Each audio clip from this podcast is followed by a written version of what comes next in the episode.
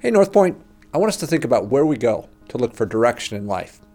So last summer, after 18 years, our lawnmower gave out and we needed to buy a new one. I'm not good with mechanical things, but I thought I can do this. So I put some oil in, checked the oil level, put some gas in, primed it, and then went to pull the ripcord, and, and it wouldn't go.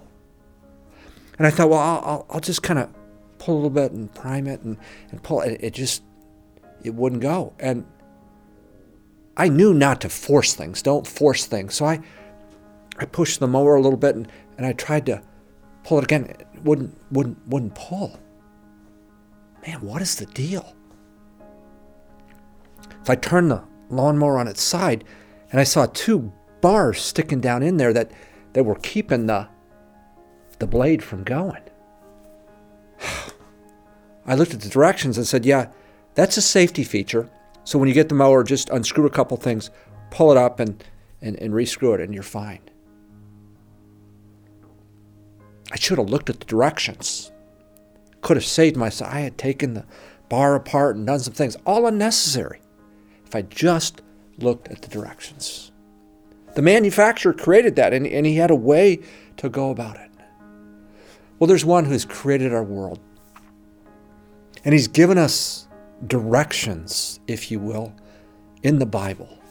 And we've been studying one book in that Bible, First John, and First John is, or John is near the end of his letter in verses chapter 5, verse 11 and 12, and he says, uh, and the witness, or the testimony is this, that God has given us life. And this life is in his Son. And here's the clarity He who has the Son has the life. He who does not have the Son of God does not have the life. And that life is talking about restored life. Uh, the whole of the Bible tells us that we rebelled against God, we sinned against Him, we rejected His rightful rule, and, and God has given us a restored life in Jesus. And we go about looking for life and looking for God in, in all kinds of ways, and, and we get frustrated, just like I was there trying to, trying to pull that cord if, if I just read the directions. God's given us this direction. He says uh, He's given us life, and this life's in His Son. It's, it's clear. It's a black and white issue. He who has the Son has the life. He who does not have the Son of God does not have the life. We're all about looking for life.